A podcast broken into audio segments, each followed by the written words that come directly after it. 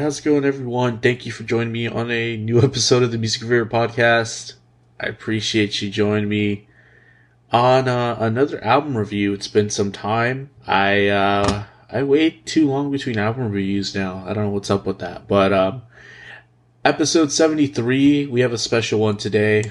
Uh, we're going to be reviewing the latest album from indie rock vets, legends, if you will, Arctic Monkeys, with the album titled "The Car." I believe this is the seventh one from uh, from the band on uh, Domino Records. So, yeah, just excited to cover this for you. Um, I appreciate uh, all the listens between now and then. The last episode, of course, was like the Lizzo album review. I think I surprised myself a bit on that review just because I probably gave it a better score than I probably thought I would have.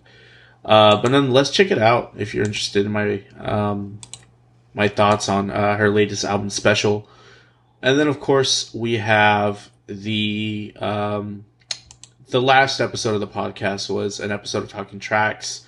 Uh, thanks to everyone that listened to it. It was a bit lengthy. I believe I covered the month of March on there. Um, but uh, so overall, some cool tracks that um, from artists like uh, Girl in Red, Men I Trust, The Arcs, uh, Blink 182. If you haven't heard, they got back together with uh, Tom DeLonge. Dry Cleaning, and uh, yeah, appreciate everyone uh, taking a listen on that one. But uh, of course, if you're interested, episodes right before this one, yeah, we'll just go ahead and dive into the review. But before we get started, actually, I lied. Um, we're still going to be doing talking tracks for, I guess, the year of 2022.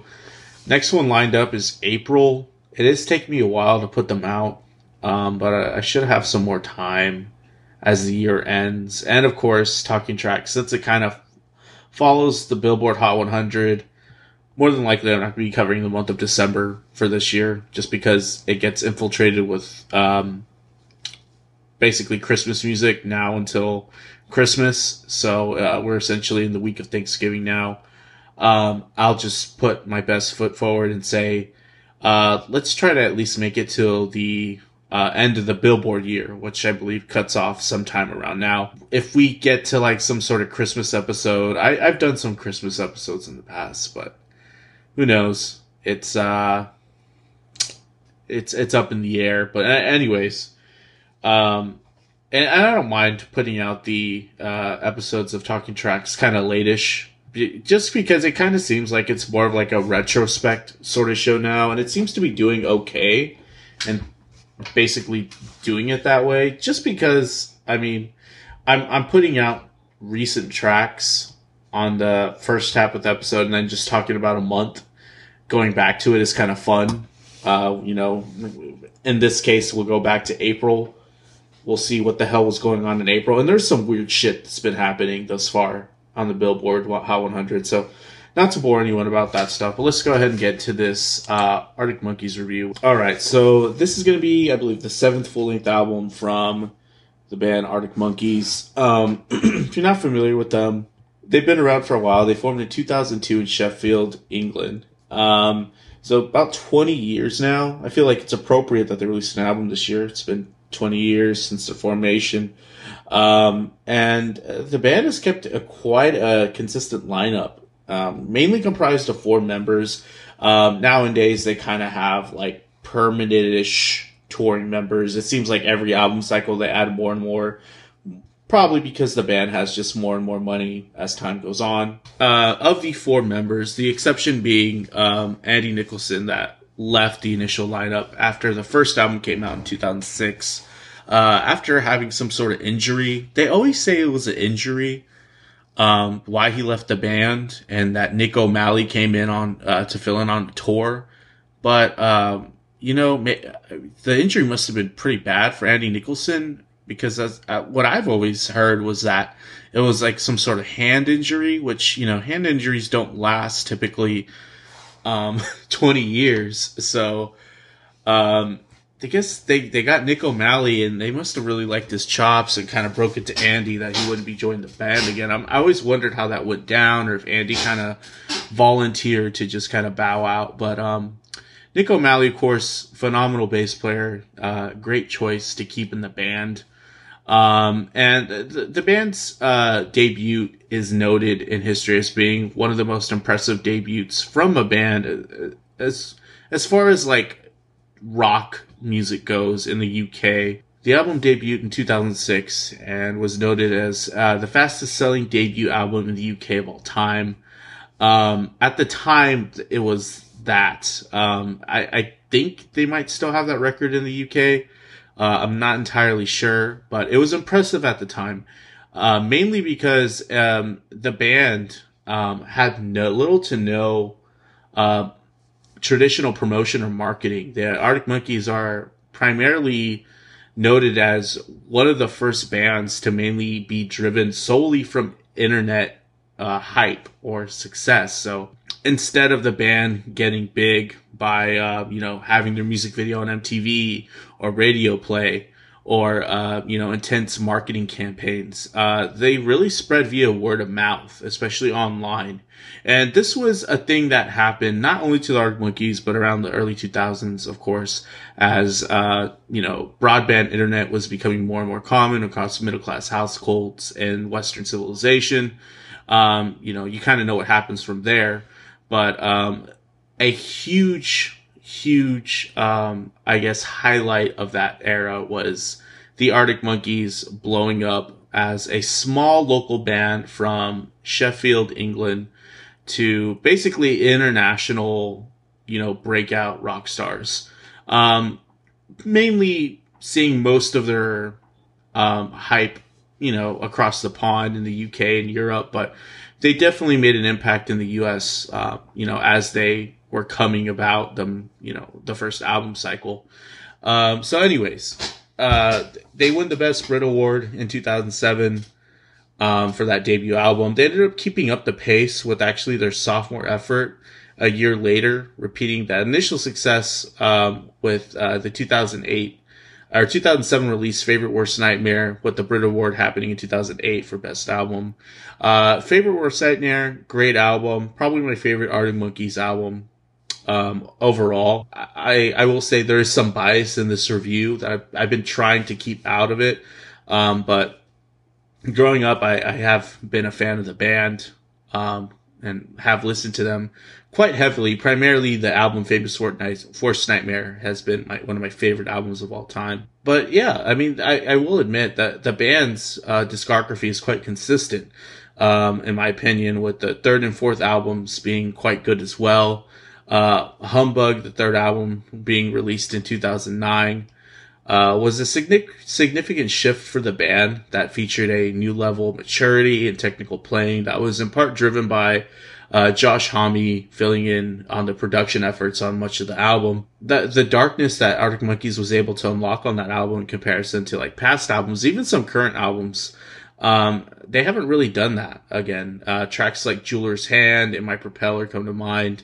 Uh, just a really great album and evolution from the second, uh, which there's obvious uh, comparisons and sound and aesthetic between uh, the second and third albums. I'd say just because they didn't really change up much other uh, as a in regards to being just a simple rock band with a you know two guitars, a bassist, and a drummer, and some high energy uh, you know, compositions and production. However, uh, a bit of the, the songwriting choices and just overall, you know, stylistic choices happened between Favorite Worst Nightmare and Humbug. Um, and it, it shows on various tracks, but primarily the darker ones, like I mentioned, My Propeller and Jeweler's Hands. Uh, and just to mention, uh, Favorite Worst Nightmare, uh, some of the highlights on there, of course, 505, um, being a great one.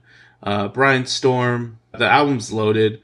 Uh, Golden Bricks, uh, I believe. You know, there's there's so many of them to list, but um, I, am not trying to prove myself as a fan here, but um, if anyone was wondering some of the highlights, uh, do me a favor as well. But let's move forward. Uh, their fourth album, It and See, was a bit of a confusing release for me at the time. It came out in 2011.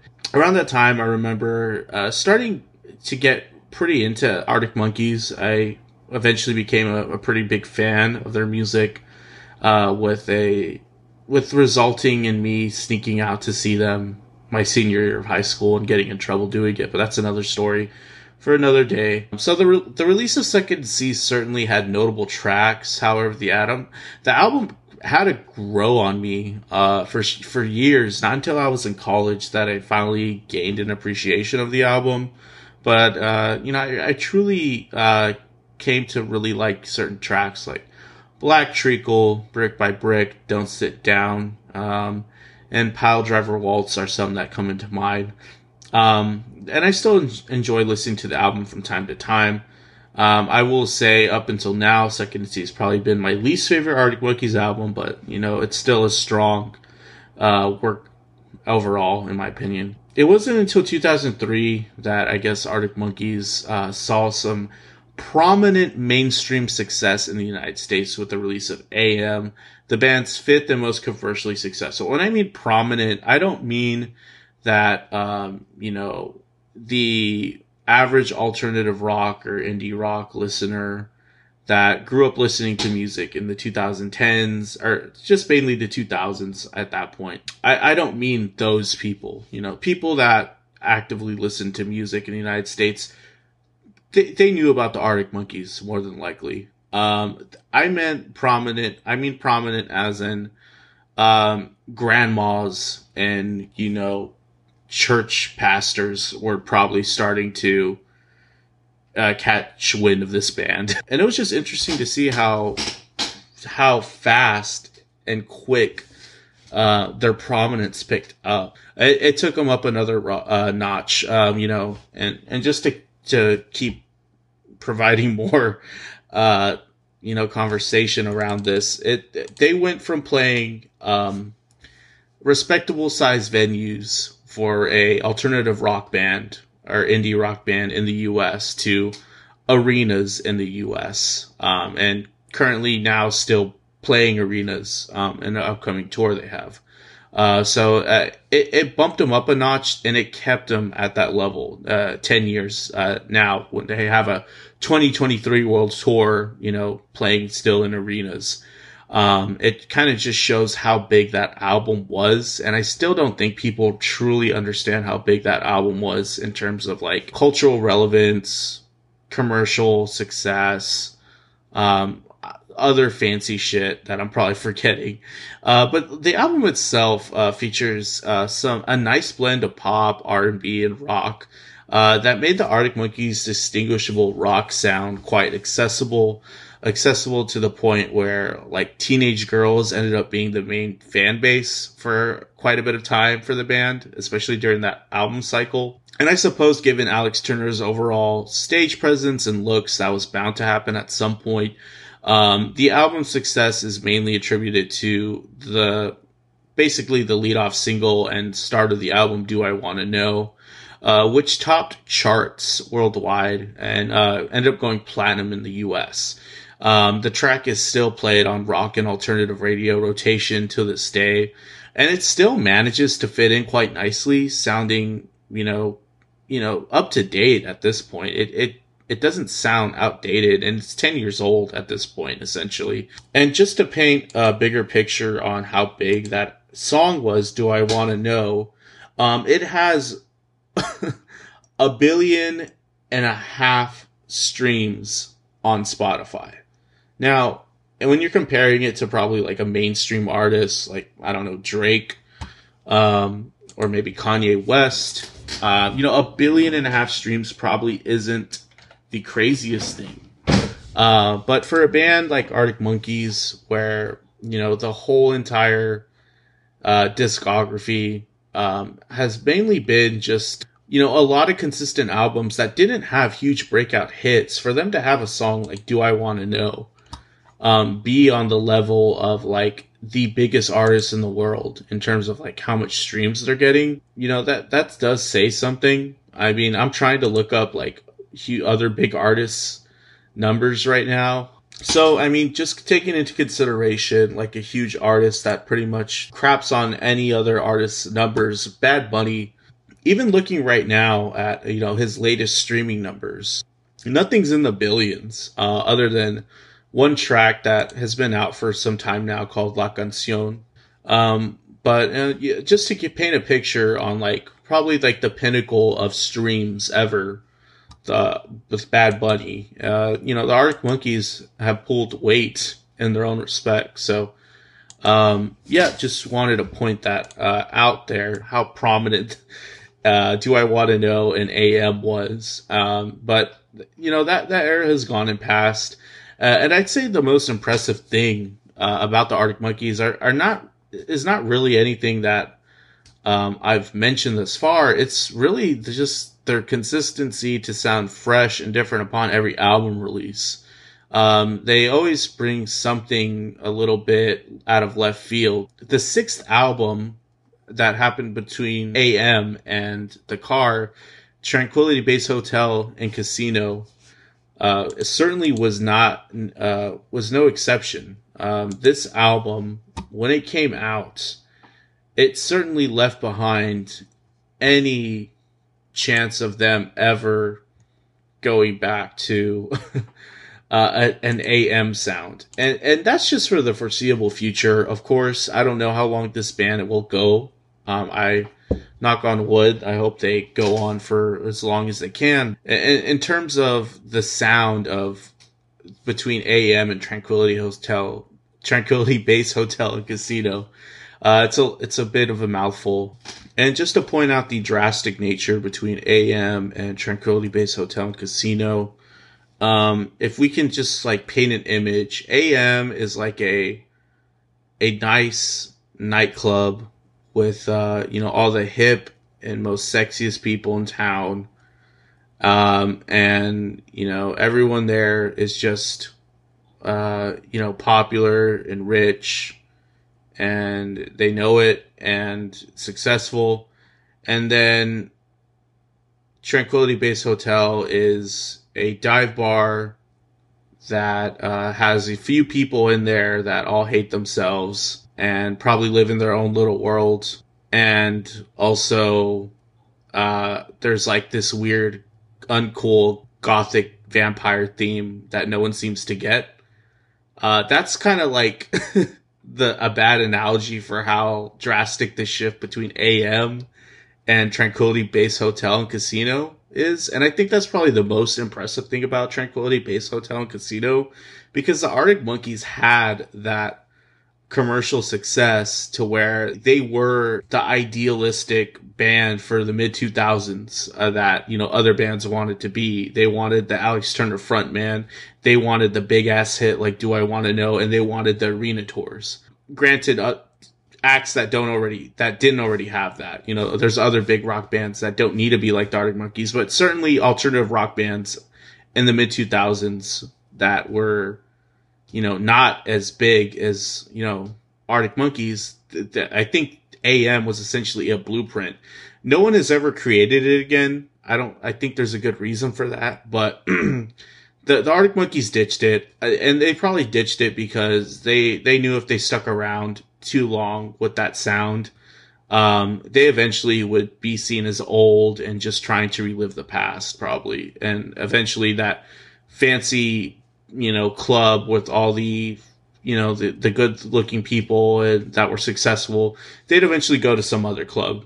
Um, I'm assuming that's probably how that industry works, but, um, you know, Tranquility Base Hotel and Casino, um, to put it short, it, it's a spacey concept album, literally spacey.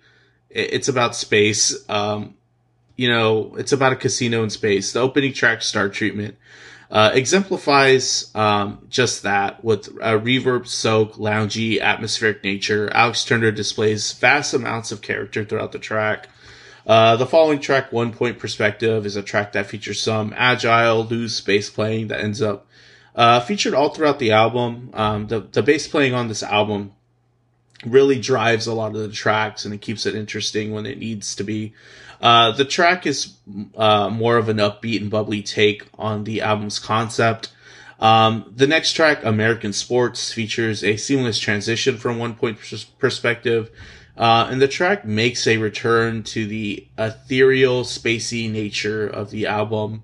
Uh, the track features elements such as retro sounding synths that coat the track, along with a plethora of trippy textures on just about every instrumental. The title track is perhaps a, an unsung hero of this album, with the track truly encapsul- encapsulating the exact nature uh, of what this album is truly trying to accomplish. Again, this album is about a space casino with a rock star, I think, having like some sort of existential crisis. Uh, Golden Trucks, uh, Trunks was perhaps one of the worst tracks on the album in hindsight. Uh, the track is uh, just a bit of an outlier and doesn't really connect with the rest of the album, in my opinion. Four out of five is a bit of a return to form as the track uh, brings the listener back to the spacey and loungy nature of the album. Um, the track also features like signature Arctic Monkeys riffs that um, are hooky by nature um, and provide a, a nice base for the entire track to work on. It's perhaps the most popular track uh, of the album cycle, I believe. And the album takes an interesting turn with like the three least popular tracks in sequence afterwards. Tracks like the world's first monster truck front flip, science fiction, and she looks like fun. Uh, to note, science fiction does a, a, a, good job in keeping tension all throughout the album and creating a dark mood that is supported by some wonky and quirky textures and instrumentals. Um, she Looks Like Fun is a bit of a more relaxed track that takes much of the tension. Uh, that was on science fiction and kind of just releases it. Uh, after that, we get an interesting track with Batphone. Uh, this track provides a much needed return to familiarity to some typical Arctic Monkeys norms, uh, such as like some fuzzy guitar, some prominent synth organ textures, and Alex Turner's crooning. Um, it's an interesting track overall. Um, and then we after that we get the Ultracheese. It's a bit of a mid-tempo piano ballad uh, that I think appropriately closes off this album. The track is uh, similar in a sense to uh, AM's uh, number one party anthem in terms of aesthetic. Uh, I think perhaps it could be a little symbolic in closing the AM era that has gone and passed uh, as a closing statement, if you will. Uh, but nonetheless, uh, yeah, that's kind of where we left off in 2018. Now here we're here in 2022, and we have this new album called The Car. Just to be, uh, you know, straightforward, this album, in all respect, is probably the most the most different album and the entire discography for this band. It diverges completely off of any resemblance to their styles you know, I'd say in the first uh the first five albums. Um with, you know, Tranquility Base Hotel and Casino having lots of similarities to this album, The Car. Uh however, The Car is entirely on its own, you know, it, it, if you told me if if we just swapped out Alex Turner uh, for another singer, I would not have thought this was an Arctic Monkeys album, which that's saying a lot because a lot of the uh, distinguished identifiers that you get uh, on the typical Arctic Monkeys track, in my opinion, uh, are a bit of like the instrumental uh, features, such as uh, Matt Helders' drumming, Nick O'Malley's bass playing at some points. Which, if if we are being honest, there are some distinguishing moments that I'd say, okay, maybe Nick O'Malley does kind of put his signature twist on a lot of these tracks here in the car. Uh, but really, what uh, where this is going is that the car essentially is uh, this is perhaps an Alex Turner uh, solo effort that the Arctic Monkey that Arctic Monkeys essentially uh, contributed to. In some regards, um, this is better than perhaps Alex Turner putting out this album as a solo album uh, without the name Arctic Monkeys, and then nobody really caring about it because it sounds a certain way and it sounds nothing like the Arctic Monkeys, as opposed to you know how what we got here, where the album is essentially just the band still, um, you know, working through what a solo effort featuring Alex Turner would more than likely sound like. Uh, and not to get too down the rabbit hole, but a lot of these tracks are sounding like Last Shadow Puppet tracks. And I haven't mentioned Last Shadow Puppets.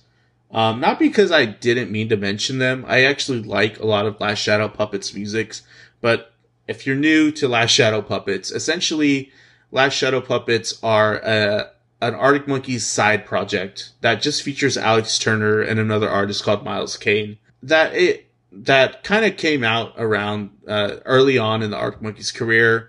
They've had one successful full length album and then actually another successful sophomore effort. And they have since, I, nobody really knows, I guess, if they ever plan on making a new album together. Some would say maybe the dynamic between Alex Turner and Miles Kane is maybe unhealthy for both individual, uh, uh, both individuals, but, um, I probably won't extend on that any further. The Last Shadow Puppets have made music that essentially are less focused on a rock sound and more of a, um, I'd say like a vintage pop sound, uh, you know, with some rock elements depending on the track. And the the thing, the reason why Last Shadow Puppets probably work is because both artists, uh, Miles Kane and Alex Turner, you know, feed off each other in terms of their levels of talent and, um, you know, songwriting sensibilities, and they they sound quite similar to each other when they're on a track, and that that's quite impressive actually, because I think Alex Turner perhaps one of the has one of the more distinguishable voices in music,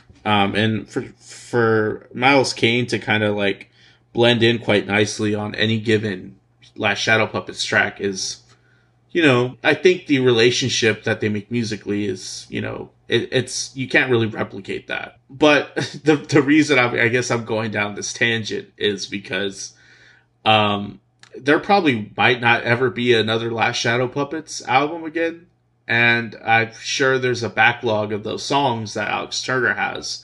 And like I said earlier, well, the other option was to maybe do a solo effort, but Alex Turner probably thought about it, considered, well, I could probably make a lot more money doing this as an Arctic Monkeys album as opposed to doing like that whole solo release awkward stage. Like for instance, when Brandon Flowers did that with the Killers, why why did he do that? He could have just written wrote the, most of those songs on that solo album could have just been killer songs.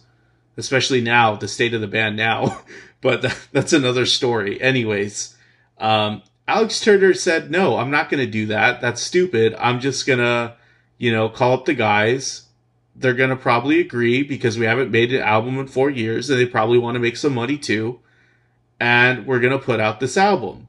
And we're still going to kick ass in the studio. Uh, the production's going to be good. And we know how to make an album. So that, that's not going to be a problem. And we're going to go on tour and make some money. Now, I hate to put it in that respect because, uh, the the album has a lot of merit artistically. It sounds unique. It's beautiful at, at some points. I don't, in a lot of points actually. There's a lot of strings, textures going on that uh, actually resemble. I hate to bring it up, but a lot of Last Shadow Puppets music, and I think that can be credited to uh, their longtime producer James Ford.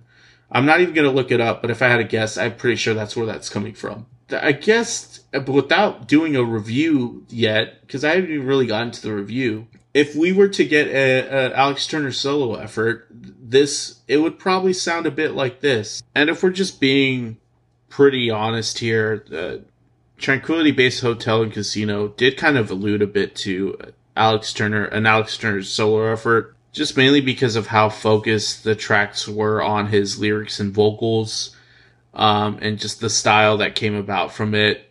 Not as much as of not as much of a focus on guitars, if we're being honest. Um, and it seems just kind of like the the natural progression of the band is to stay away from the focal point on the music being, you know, those signature guitar riffs that made them so distinguishable in in their album cycles um, early on, like the first two albums where you know, you can sing back the riff to Teddy Picker, um, or Brianstorm, um, you know, just to name a couple. and you know they've kind of just now they've gotten to the point where they're just making you know rock songs or soft rock songs, um, indie rock songs, whatever you will, that um, you know require a little bit more layer. They require a bit more layer than just uh, throwing on you know a guitar riff, a bass line, a drum pattern, um, and then some you know fast, energetic vocals from Alex Turner. Uh, naturally, the music as it progresses tend to probably favor more of like a solo Alex Turner sound. And yeah, so that's the main point. It took me a while to make that point, but um, that's probably the main theme on this album. But there are details on this album that are worth noting. Um, starting from the first track, There Better Be a Mirror Ball. There'd Better Be a Mirror Ball. This is a bit of an interesting track. There's a thematic opening with strings, piano, and some muffled bass. Um, I love the fuzzy ostinato synth melody. It just kind of coats the track and gives it this pleasing nature overall. The piano's richness can be nice and warm all through the, throughout the track. Um, there's this ride cymbal drum pattern that goes on the track. Uh, you know that can be, that can become a little trancy. Uh, it, it's not necessarily a bad thing. It kind of just gives the track some style. The bass can have some interesting and fat sounding moments, and that that's kind of an occurrence that happens a bit. Uh, that that just kind of helps these tracks have some weight to them. Um, and it can be a little uneasy hearing Alex go into like a higher falsetto register that that hasn't really been heard um, that often in the discography, but um, it's executed quite well for what it is, though. Um, and I like the track overall. Um, after that, we get another track um, titled I Ain't Quite Where I Think I Am. This track features more of like a steady, rigid nature. There's a signature wah pedal funk guitar hook that kind of just gives the track an interesting flavor. Um, there is a bit of like a funk influence on this album from time to time. Not sure about some of the writing um, here on this track. Alex's crooning can feel a bit unsteady at times as well. The um, backing vocal antidotes are pretty good when they hit, though. I really wish we saw more of that all throughout the project. Um, it's an interesting track. There are some lo- lovely string arrangements that show up um, on some points um, in the verses uh, that uh, kind of show up when they're truly needed uh, to give the track a bit more flavor. Um, but the track does go on a bit too long. I'd say that's probably a downfall of this track and some other tracks as well. Sculpture of Anything Goes. This is a cool track. Uh, I like the heaviness of it. Um, it's like an evolved Do I Want to Know uh, from like you know another time and place. Uh, there's some nice colorful synth bits, uh, nice t- attitude overall coming from Alex on here as well, uh, on his vocal delivery. It's interesting track. The track builds up um, to like some climatic moments that do end up paying off. Um, and then the track also features some nice synth swells that I think that uh, kind of blend in nicely. Jet skis on the moat. I tried really liking this track. However, um, I'd say this is another track that suffers from a really long runtime. Uh, the track is definitely a slow burner. Um, and it can sound a bit aimless at times, especially in the interlude sections that we get. Um, there are some interesting qualities, like there's a nice piano that provides a bright warmness to the track, and you know there is a pronounced thickness to the bass on here that punches through a lot of the track that gives us some life. But it, I don't think it's enough here to kind of like resurrect the track. Essentially, it kind of the track's a little bit of de- dead on arrival. Um, Body paint is a nice highlight though. Afterwards, I love the thematic synth melody that opens up this track. This is an example of Alex's vocal sounding a bit strained or perhaps near the limits of his vocal range. It kind of, he kind of just pulls it off just enough, I think. Um, and it's, this track is quite different for AM, especially in the songwriting with the exposed musical theater, theater inspired bridge section. Um, you know, there's some nice breakdowns as well that come about right before we get back to the A section. Um, and then also like some classic AM esque guitar lines towards the end. And then also some classic Arctic Monkeys type guitar lines towards the end of the climatic sections that are almost like Josh Homme inspired in a sense. And the, there is a bit of a payoff, uh, you know, as the track reaches the refrain, the body paint refrain towards the end that I think give the track, it just gives the track enough strength to be consistent. After that, with the car, um, this is a, this is definitely a, interesting one as well. Love the cap- captivating opening with the organic instrumentation, with the finger pluck guitar uh, riffs. Um, there's some interesting spaced out auxiliary percussion at times. It's a very patient track. It doesn't try to head anywhere too soon. And it's, this one's more of like a last shadow puppet slow burner, if you will. I'd say this is probably most similar to like what I was mentioning earlier, being, you know, some uh, maybe left on the table last Shadow Puppets tracks. And, you know, the track wasn't bad. I feel as if it could have been a little bit more developed. There's like a nice dark haunting color, uh, you know, with a brief interlude section featuring a grimy guitar solo. I think if, you know, those features were hit on a little bit harder, the track would have been a little bit better. After that, we get big ideas. Here we have like this smooth vintage R&B flavor on the track and a gritty bass tone that fits in quite nicely with the mix. Um, it's also a bit meta in the lyrics as I would like, but it's an interesting take. Um, there's a mention of a band playing with an orchestra. So that's kind of what this track is. It's there's a lovely string arrangement to it. Uh, I'd say the tempos are perhaps a bit too sluggish. Um, that's kind of like the biggest uh, glaring issue I think I had on this track. Hello, you. Um, this was a highlight. There's a hooky melodic theme in the intro that is reiterated uh, over uh, over the course of the track. That's a nice. Tr- that's a nice touch. Uh, I love the overall punchiness and attitude of the track. The auxiliary hand percussion that brings flavor to this. There's a hooky melodic material on the chorus section that just makes the track stand out nicely.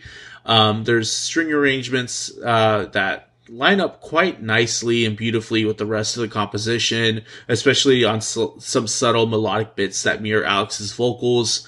Um, and then also a call and response from, you know, a lot of vocals and then strings or vocals and then instrumental. Um, this was definitely probably my favorite, uh, or one of my favorite, uh, tracks on this album. I feel the tr- the album would have been a bit stronger if they kind of just hit on more of these ideas presented in Hello You. After that, we get, um, unfortunately, um, a bit of a head scratcher, Mr. Schwartz. Uh, this sounds like a bit of like a Radiohead inspired in Rainbows deep cut that was not good enough to be on that album. Um, there's a bit of tension that I think is nice on this track as it builds up, but, um, there's just like an awkward sequence where the track tries to get dancey at some point with some odd and thin sounding percussion textures that totally don't fit the track. And in my opinion, don't really improve the track at all, um, either. So it, there's just the, this track had some compositional issues that I, I don't really understand what the point, uh, overall that they're trying to hit on. Uh, it, it's, it even sounds a bit odd in context of the album. And then after that, we're kind of left with the last track, Perfect Sense. Uh, I'd say this is an interesting end to the album as well. Uh, it's probably the most unique sounded Arctic Monkeys track I've ever heard. Um, it's not guitar centric at all. The, any guitar is put quite far back in the mix.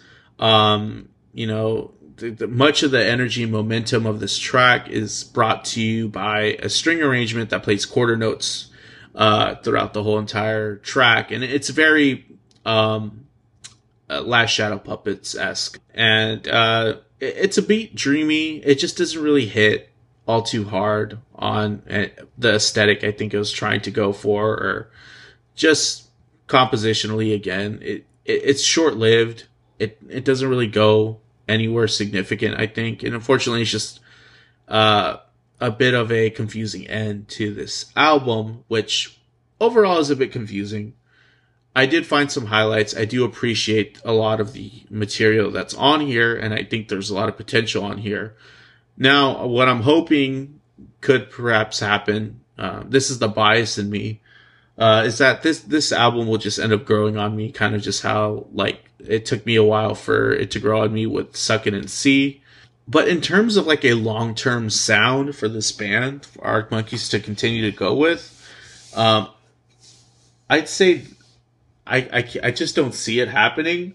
Um, and if they did continue to develop this sort of weird uh, Alex Turner crooning solo effort, um, you know, it, it kind of begs the question well, then what is the rest of the band really doing when they're writing? um, you know, of course they're recording and, you know, contributing to writing parts, but at some point, um, you know, producers and studio musicians can do that stuff. Um, but I have confidence that this band always comes out swinging and uh, a unique direction. And who knows, the next album could be a hip hop country fusion sort of deal, or maybe like a straight up metal album, uh, which would be cool actually. But um, who knows? Overall, though, probably one of the weaker albums in their discography. In my opinion, the weakest. Um, I'm feeling in terms of rating a five out of ten. Um, just because you know there is a lot of potential on here. There was a track like "Hello You" where I was really pulling for the album to kind of like head more in that direction, but late in the track listing, it was apparent that wasn't going to happen. And at that point, you know, it it is what it is. Um, I don't think this album is really meant for a, a lot of their audience at this point. Um, I think a lot of Arctic Monkeys fans are gonna struggle to like this, and if they do, you know, stay open minded, it's probably gonna be the ones that are generally more into different styles of music and have stuck around with the band long enough to respect that they're going to make creative diff- choices that are a lot that are a bit different from what they've done in the past. But the casual fans that want to hear more, uh, more of what they've done before, uh, even to the point of Tranquility Base Hotel and Casino. If I were, if I really liked Tranquility Base Hotel and Casino, and listening to it again, um, I, I like the album. Um, but if I really enjoyed that album and I thought, you know, it was one of the best albums that the Arctic Monkeys made, um, and I heard the car, I would be quite disappointed and um, I probably wouldn't give any consideration to the car. So yeah, and uh, in terms of like a general audience, I don't really know who is who this is for, uh, where this album is hitting in terms of like, is it for a young, is it for an old audience? Um, it's definitely not for a young audience. It, it, this this album, if it's gonna have any success, it's gonna appeal to like, you know, people that are well into their life. And then in terms of you know genre wise, this this isn't a rock album uh, for the most part. This is, you know, this could be trying to hit on like the indie head, uh, the indie head listener that um, perhaps dabbles in a little bit of um, Thundercat. You know, since this doesn't really hit on like a general rock fan, um, it's just interesting on who would pick this up. I, I know in retrospect now I remember Pitchfork really loved this, and it kind of makes sense that this album would probably be going more in an artsy direction, and it probably wants listeners that are patient enough to uh, listen to something like this. I did get a text from a friend the other day asking me my opinion on this album, which I thought was a bit surprising, but now that I look back on it, the guy was very into funk um, in college, so kind of see why he might have thought, uh, you know, this album was a bit interesting. But yeah, it, if this album does get a, a, niche audience, or if it is, you know, regarded as a an under the radar classic years from now, I'd actually be quite pleased by that, and um, maybe that will happen. But um, a, a bit of an interesting, yeah, just release in general. Um, I'm indifferent essentially. Uh, uh, the fan in me is disappointed, but uh, I guess the person with the podcast is just kind of indifferent. Um, so yeah, but if you got to the end of this review, I know it's a bit lengthy. Thanks for sticking around. Um, we'll try to get some more episodes out as the year ends, and I appreciate you guys listening. Um, Take care of yourselves. See you.